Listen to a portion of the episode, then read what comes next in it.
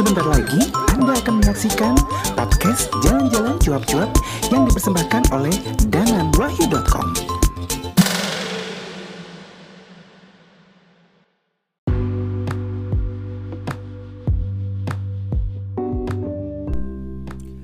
Assalamualaikum warahmatullahi wabarakatuh. Selamat pagi, sore, siang, dan malam. Di mana pun kamu berada ya guys. Dan ketemu lagi dengan saya Danan Di jalan-jalan cuap-cuap Dan perjalanan pandemi corona masih terus berlanjut guys Ya podcast ini emang ngomongin perjalanan gitu Tapi gue sekarang memaknai satu perjalanan itu lebih luas lagi this is tahun ini tuh ada perjalanan yang baru buat gue gitu yang is a journey. I think it will be a long journey from the beginning of the years gitu. Jadi emang akan menjadi satu perjalanan yang cukup panjang di awal tahun 2020. Well guys, mungkin di podcast ini gue belum cerita, tapi di YouTube gue, di channel YouTube gue, itu gue udah cerita gitu ya uh, tentang perjalanan gue bergabung dengan Apple Academy Developer. Eh, Apple Developer Academy gitu ya. Jadi mungkin kalian belum pada tahu itu apaan sih kalau ada Apple-Apple-nya, terus ada developer developer developernya. Apakah ini adalah perusahaan properti yang bernama Apple? Gimana ya? Jadi gini, gue mau cerita sedikit gitu. Uh, ini adalah sebuah program pendidikan gitu ya dari Apple buat spesial banget buat hanya untuk beberapa orang di beberapa negara gitu karena program ini sebenarnya itu nggak ada di semua di semua negara itu adanya untuk saat ini itu hanya ada di tiga negara yaitu di Brazil, Italia dan beruntung di Indonesia. Jadi program ini adalah satu-satunya yang ada di Indonesia. Wah, programnya apa sih gitu? Oke, ini sebenarnya kalau diceritain panjang banget dan salah satu tujuan program ini adalah uh, membangun atau membentuk para developer kelas dunia gitu.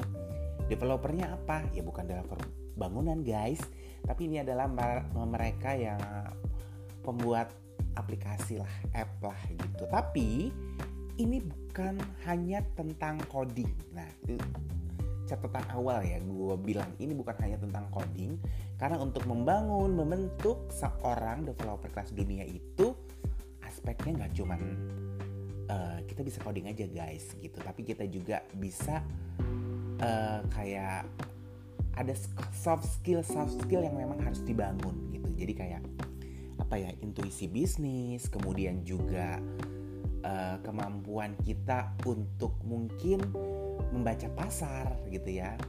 Membaca keinginan apa maunya konsumen gitu. Dan itu semuanya dibangunnya kan memang tidak instan tapi harus organik gitu. Jadi kita harus benar-benar mencari atau menemukan apa yang dibutuhkan oleh seorang konsumen. Barulah nanti kita uh, membuat sebuah apps gitu ya. Karena kan apps ini adalah lahir dari sebuah masalah kemudian uh, dicarikanlah solusinya gitu. Jadi prosesnya panjang, tidak berdasarkan asumsi berat, tapi berdasarkan banyak parameter dan faktor. Salah satunya adalah riset gitu. Nah itulah uh, yang kita salah satu yang kita pelajarin di program ini gitu. Jadi kita tuh kalau orang bilang itu metode belajarnya adalah CBL. Kita melalui uh, challenge-challenge nih uh, belajar. Jadi kamu nggak akan menemukan cara belajar konvensional. Ini bocoran ya. Uh, konvensional kita di, di kelas gitu ya, duduk mendengarkan tatap muka cuma satu arah gitu.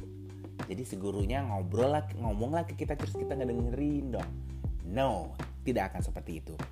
Tapi proses belajar kita adalah dengan uh, challenge gitu. Ketika kita mendapatkan satu tantangan baru, maka akan muncul tantangan berikutnya terus seperti itu dan itu yang akan sebenarnya membangun soft skill dan hard skill kita. Gimana? Berat gak sih?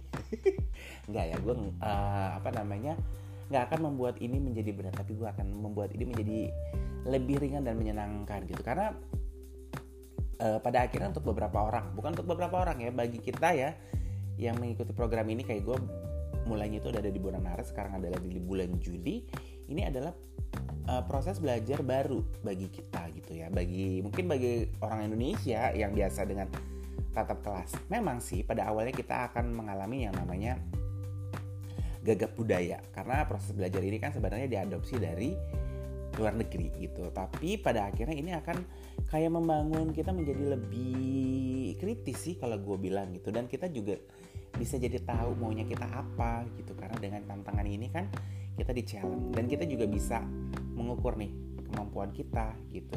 Dan untuk mereka yang memiliki kemampuan speed up belajar yang cepat ini memang luar biasa gitu. Jadi nggak ada nunggu nih. Jadi oke okay, gue belajar ini gue belajar ini gue belajar ini dia akan cepet sih gitu. Karena apa? By challenge gitu. Jadi semua itu sebenarnya uh, berdasarkan kemampuan kita gitu tapi jangan khawatir guys. Untuk kamu mungkin yang ngerasa aku tuh orangnya kalau belajar lambat loh. No no problem. Jadi kini di sini juga tidak akan dibeda-bedakan gitu ya. Kita tidak akan dikotak-kotakan gitu. Karena kita yakin semua orang itu sebenarnya memiliki kemampuan yang berbeda-beda gitu. Jadi mungkin ada orang yang kurang di uh, materi A gitu, tapi dia lebih di bidang B dan seperti itu. Makanya kita juga ini program ini kita berkelompok gitu. Nah, terus gimana nih kalau mau gabung dengan uh, Apple Developer Academy? Oke, okay. well guys, gue tuh waktu itu gabungnya itu gue lupa sih sebenarnya di bulan apa yang jelas itu di tahun 2019 gitu kayaknya September gue dapet informasi karena untuk aku sendiri itu uh, aku kan ikutnya yang di Batam. Ini adalah program pertama untuk di Batam gitu ya. Dan aku tuh informasinya pertama dapetnya dari Infinite Studio. Karena memang itu kan lokasinya deket ya dengan Infinite Studio. Terus baca ini program apa ya sebenarnya. Terus carilah di websitenya. Terus uh, ini kayaknya menarik gitu ya. Karena sebenarnya gue tertarik dengan bidang developer gitu karena uh, gue dulu itu berpikir beberapa lah ada konsep lah. Cuman gue nggak tahu mulai itu harus dari mana gitu. Gue juga sempat ikut yang namanya kayak pelatihan backcraft buat bikin aplikasi pakai Android. Dua hari doang sih gitu tapi kok gue kayak nggak tahu harus mulai dari mana. Dan aku pikir tuh oke okay, kayaknya memang ini bisa nih jadi satu apa ya kesempatan lah gitu. Jadi dicoba lah ikutan. Jadi pertama itu ada tes. Tes itu ada tiga macam gitu. Gue detailnya lupa ya tapi nanti kalau kalian mau tahu detailnya ceritanya sampai wawancara dan sebagainya itu gue share kok di ada di YouTube-nya aku gitu. Karena itu memang baru fresh banget aku baru tes. Kemudian langsung aku bikin lah YouTube-nya. Tujuannya memang untuk berbagi siapa tahu dari teman-teman sekalian uh, banyak yang ingin uh, gabung dengan Apple Developer Academy gitu. Oke. Okay jadi waktu itu gue tesnya adalah tes online dan materinya kalau nggak salah ada tiga. Ini kayak kemampuan dasar kemudian juga tentang programming terus tentang OOP object oriented programming. Dan itu kan online gitu. Jadi memang yang harus dipersiapkan adalah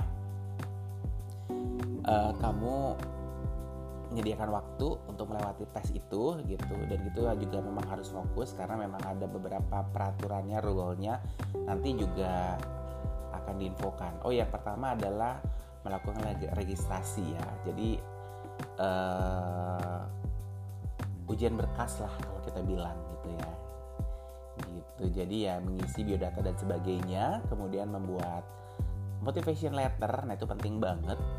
Mungkin akan tanya-tanya nih yang belum pernah buat lamaran pekerjaan atau apply beasiswa pengen tak belum tahu apa itu kak motivation letter. Oke untuk motivation letter misalnya kamu bisa cari di googling tapi paling enggak itu yang isinya adalah sesuatu uh, apa ya? Pokoknya apa sih alasan kamu untuk bergabung dengan program ini gitu dan itu sih bisa mungkin uh, bikin orang tertarik ya gitu dan setiap orang beda-beda dong pastinya gitu Nah itu sih intinya. Nanti kalau udah itu kita akan dijadwalkan untuk tes online. Nah nanti kalau udah tes online nih, uh, kalau lulus nanti akan dipanggil untuk wawancara gitu. Dan untuk wawancaranya sendiri, biasanya kita harus mempersiapkan satu materi presentasi lah gitu tentang satu program atau kegiatan yang pernah kita bikin gitu. Itu aja sih. Ya habis itu nanti ya kalau diterima ya alhamdulillah jadi gue memang tidak terlalu berharap sih karena gue kan memang oke okay, mungkin memang gue berdekatan dengan teknologi IT yaitu blogger dan vlogger tapi dengan dunia coding gitu gue jauh banget ya gitu. Walaupun dulu pernah lah ya zaman zaman kuliah itu kenal lah ya ada mata kuliah pemrograman dan sebagainya gitu. Tapi gue tidak terlalu berharap juga karena uh, nah ini bekerja. Jadi gue kan bekerja gitu. Terus gimana kak kalau kerja? Oke okay, well jadi uh, program ini mensyaratkan kita untuk hadir di kelas itu 4 jam nah pilihannya adalah dua kelas. Kamu mau ngambil kelas pagi atau kelas sore? Gitu. Nah karena aku bekerja maka aku mengambil kelas sore yaitu jam 2 sampai jam 6 sore. Gitu. Nah, yang gue tadi juga bilang ya kalau gue nggak terlalu berharap adalah untuk mereka yang bekerja adalah mensyaratkan mendapatkan izin dari kantor. Ya iyalah ya, karena program ini kan setiap hari dari Senin sampai sampai Jumat dan itu kelasnya setiap hari. Kamu harus berada di kelas gitu ya. Dan yang artinya adalah setiap hari kamu harus bukan bolos, meminta izin 4 jam. Dan untuk kantor aku sih eh, pada awalnya agak keberatan gitu ya secara administratif gitu karena kalau aku sih minta izin resmi gitu ke HRD cuman mereka akhirnya memberikan solusinya seperti ini uh, kayaknya kalau untuk memberikan izin tertulis dan sebagainya itu kita akan agak kesulitan karena nanti takutnya berhubungan dengan audit. Nah akhirnya ya dicapai satu kesepakatan bahwa uh, bisa lah melewati program ini gitu dan mendapatkan surat juga. Uh, dan waktunya silakan diatur gitu ya. Jadi uh, gue untuk memang setiap hari dari jam 2 sampai jam 6 itu harus ikut kelas. Tapi gue juga harus mengkompensasi menyelesaikan pekerjaan-pekerjaan lain. Mungkin di lebih awal atau mungkin di hari lain gitu ya jelas. Pokoknya semua kegiatan dan tugas gue tidak keteteran itu pada intinya. Nah akhirnya last minute nih gue dapat uh, semua apa namanya semua izin itu dari lingkungan kerja. Karena gue pikir mengikuti program ini adalah bukan tentang diri gue sendiri ketika kita sudah bekerja gitu ya. Termasuk mereka mungkin yang sudah berkeluarga gitu karena gue yakin akan banyak energi waktu yang juga tercurah nih ke program ini gitu. Gue ngerasa sih pasti kita tidak hanya 4 jam gitu karena akan banyak tugas banyak tantangan dan banyak challenge. Nah jadi akhirnya itu dimulailah kalau nggak salah kita masuk kelas itu adalah di akhir Februari ya tepatnya bersihnya mungkin di awal Februari ya. Eh di awal Maret gitu. Akhirnya gabunglah gue uh, di Apple Academy kelas sore gitu untuk angkatan pertama yang ada di Batam. Dan barulah kita masuk sekitar dua mingguan gitu atau tiga minggu kejadian deh yang namanya pandemi corona yang tidak berhenti dan usai. Akhirnya kebijakan kampus uh, itu membuat kita harus belajar di rumah. Agak bukan sedih ya agak sedikit gimana gitu ya. Karena kita memang kita semangat banget excited banget. Kita angkatan pertama untuk Apple Academy untuk Apple Developer Academy yang ada di Batam gitu ya.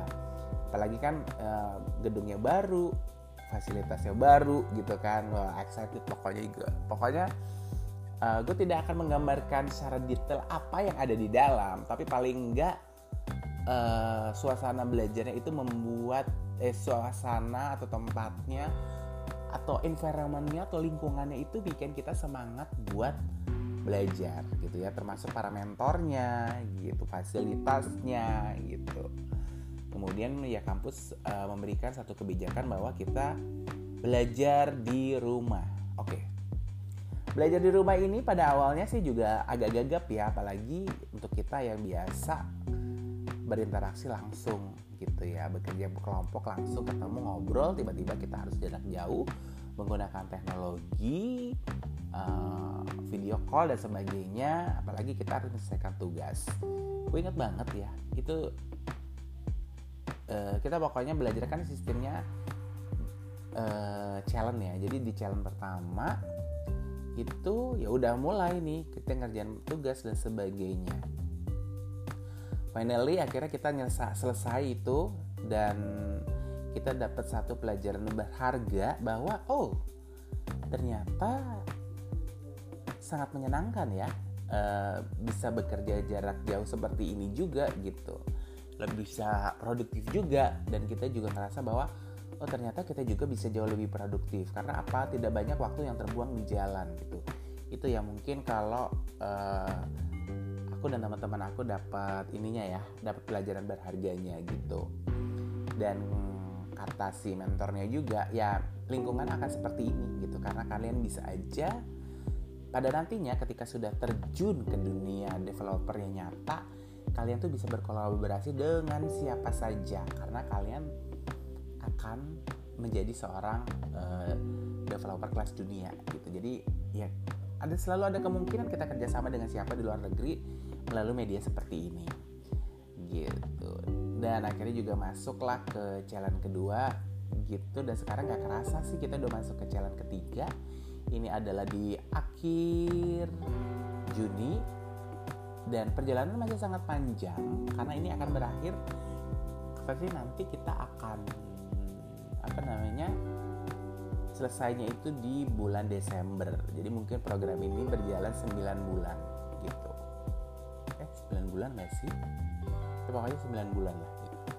Dan kurang lebih ya 9 bulan ya. Dan sangat seru banget gitu untuk bisa gabung di sini. Jadi untuk kamu yang mau gabung di Apple Developer Academy, kamu langsung aja ke situsnya. Kita juga ada website uh, Instagramnya kalau mau tanya-tanya. Dan sekarang sepertinya sudah jadi untuk program tahun biasanya gitu akan ada dua gelombang pendaftaran gitu ya. Sekarang udah mau masuk di gelombang kedua loh guys gitu. Jadi untuk kamu nih ini terbuka untuk siapa saja? Oh ya pertanyaan terbuka untuk siapa saja ya? Gue lupa nih. Oke. Jadi kita variatif banget nih. Jadi untuk mereka yang sudah eh yang masih SMA pun, masih SMU, SMK, itu bisa bergabung dengan program ini gitu termas. Hingga orang-orang yang tidak muda lagi nih seperti aku.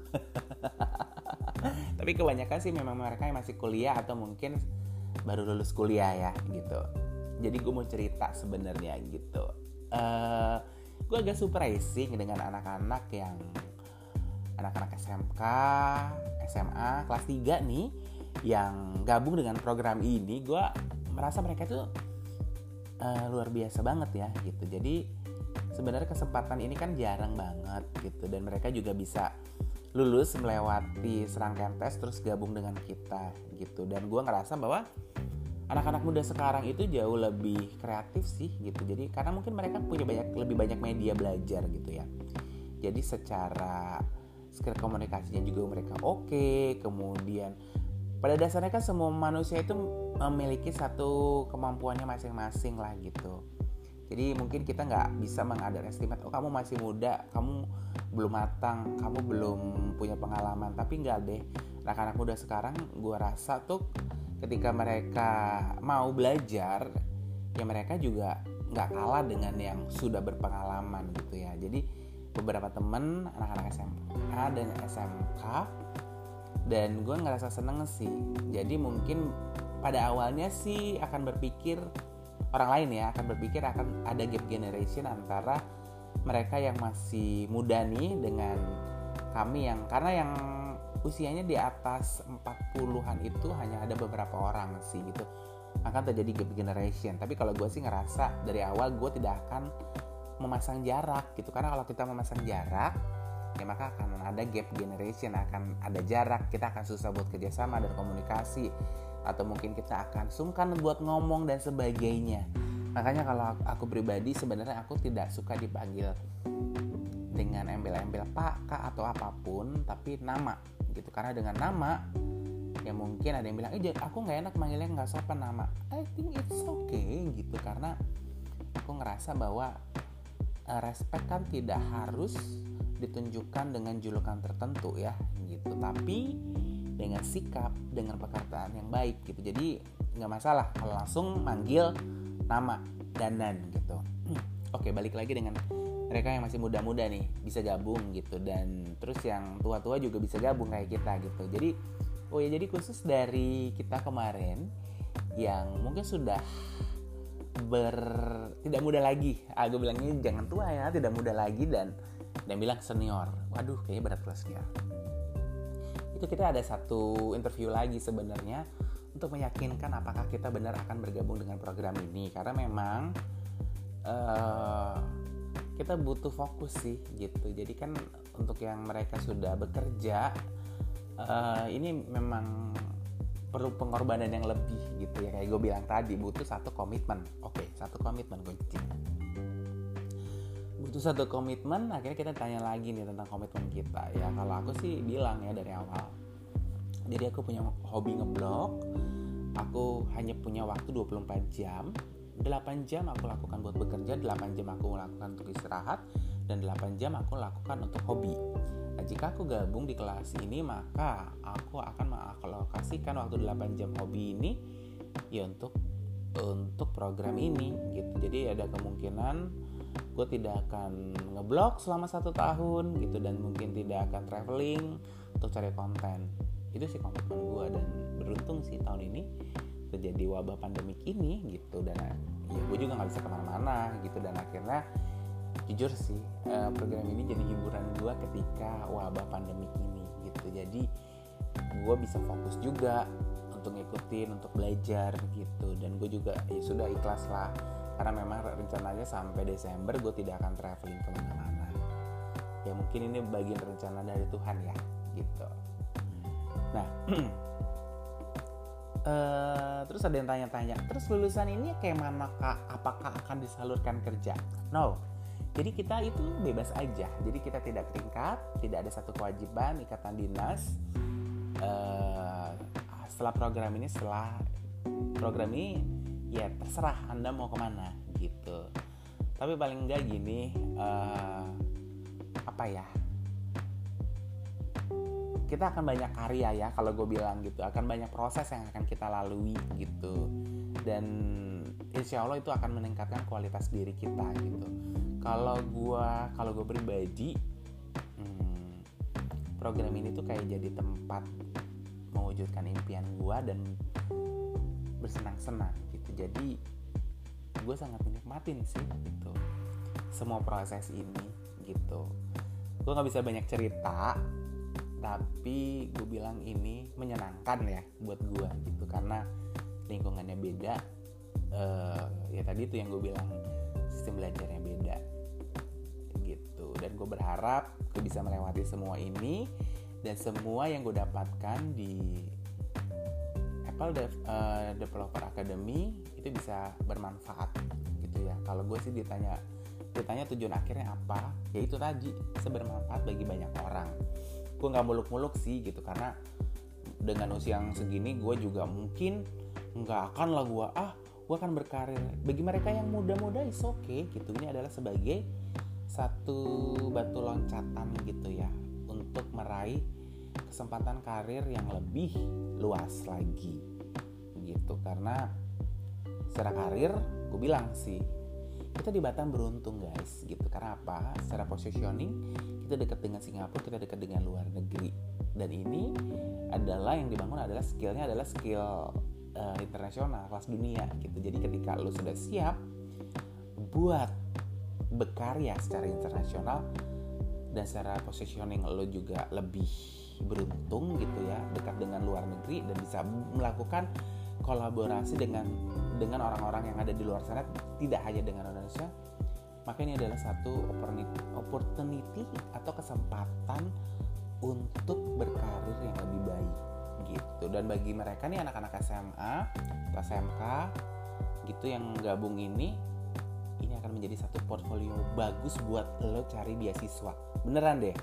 Beneran gitu. Jadi ketika lo ngelewatin ini lo mungkin kita lulusnya nggak ada nilai ABC ya tapi kita akan punya banyak portfolio gitu. Nah itu yang bisa anda tawarkan untuk menjadi satu batu loncatan mencari beasiswa atau karir yang lebih baik atau mungkin anda ingin menjadi seorang entrepreneur gitu. Karena uh, gue bilang tadi ini ya jadi kita tidak hanya di asas secara hard skill tapi juga soft skill kayak intuisi bisnis kita kemampuan kita untuk uh, menjawab kebutuhan pasar dan sebagainya. Gitu guys. Dan ini mungkin uh, baru sedikit perjalanan gue dari Apple. Apa namanya? Apple Developer Academy dan perjalanan gue masih panjang. It's a long journey gitu ya. Dan kalian boleh deh uh, berkomentar ke email aku di dananwahyu@yahoo.com atau natar.city at gmail.com atau mungkin bisa ke situsnya aku di www.dananwahyu.com kalian bisa berkomentar atau mungkin ingin bertanya atau apa pun tentang program ini silakan ya. Gitu aku sangat terbuka. Semoga ini bisa bermanfaat uh, sharing informasi ini gitu ya. Dan aku sih maunya bisa melewati program ini dengan sangat baik dan nantinya semua ilmu yang didapatkan di sini itu bisa bermanfaat bagi orang lain gitu ya. Seperti gue ngeblok lah gitu. Karena kan pada awalnya gue ngeblok itu hanya ingin berbagi informasi traveling kepada orang lain dan mempromosikan pariwisata Indonesia. Jika pada akhirnya itu mendatangkan rezeki ya gue pikir itu hanya satu impact aja gitu. Karena ketika sesuatu dikerjakan dengan hati gitu ya. Tanpa berpikir apa apa ya nanti tulus ya. Insya Allah rezeki akan datang sendiri. Gitu.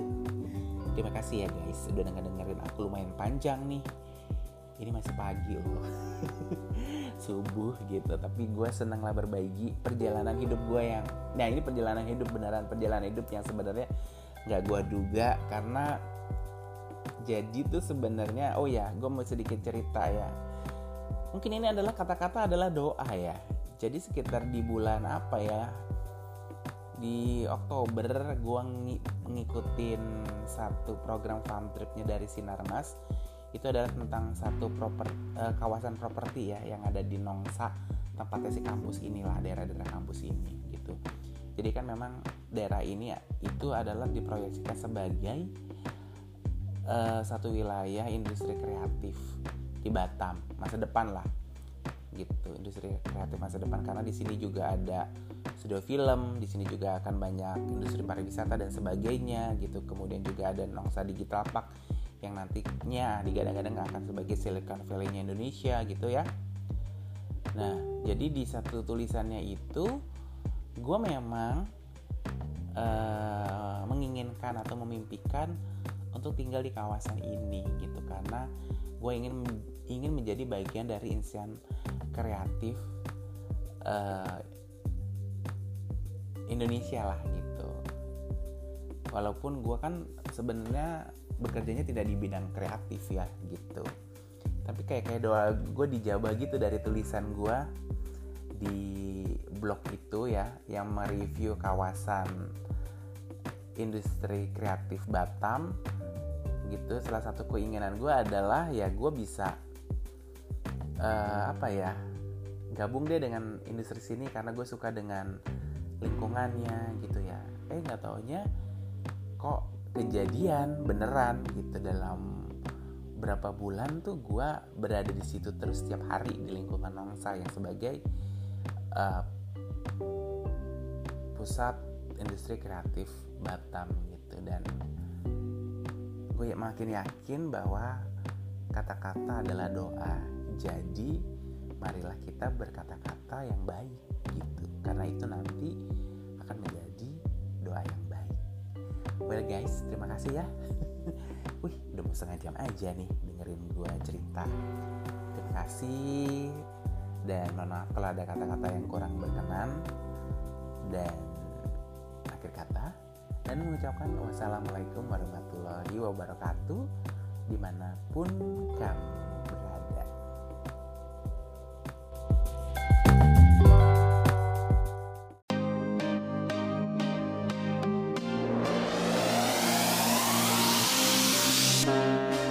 Kamu punya hobi traveling, tapi nggak bisa ke mana-mana gara-gara pandemi. Ya udah, dengerin aja kisah perjalanan di podcast Jalan-Jalan Cuap-Cuap. Di sini juga ada tips seputar traveling. Penasaran? Langsung aja ya, dengerin podcast Jalan-Jalan Cuap-Cuap. Podcast Jalan-Jalan Cuap-Cuap dipersembahkan oleh denganwahyu.com.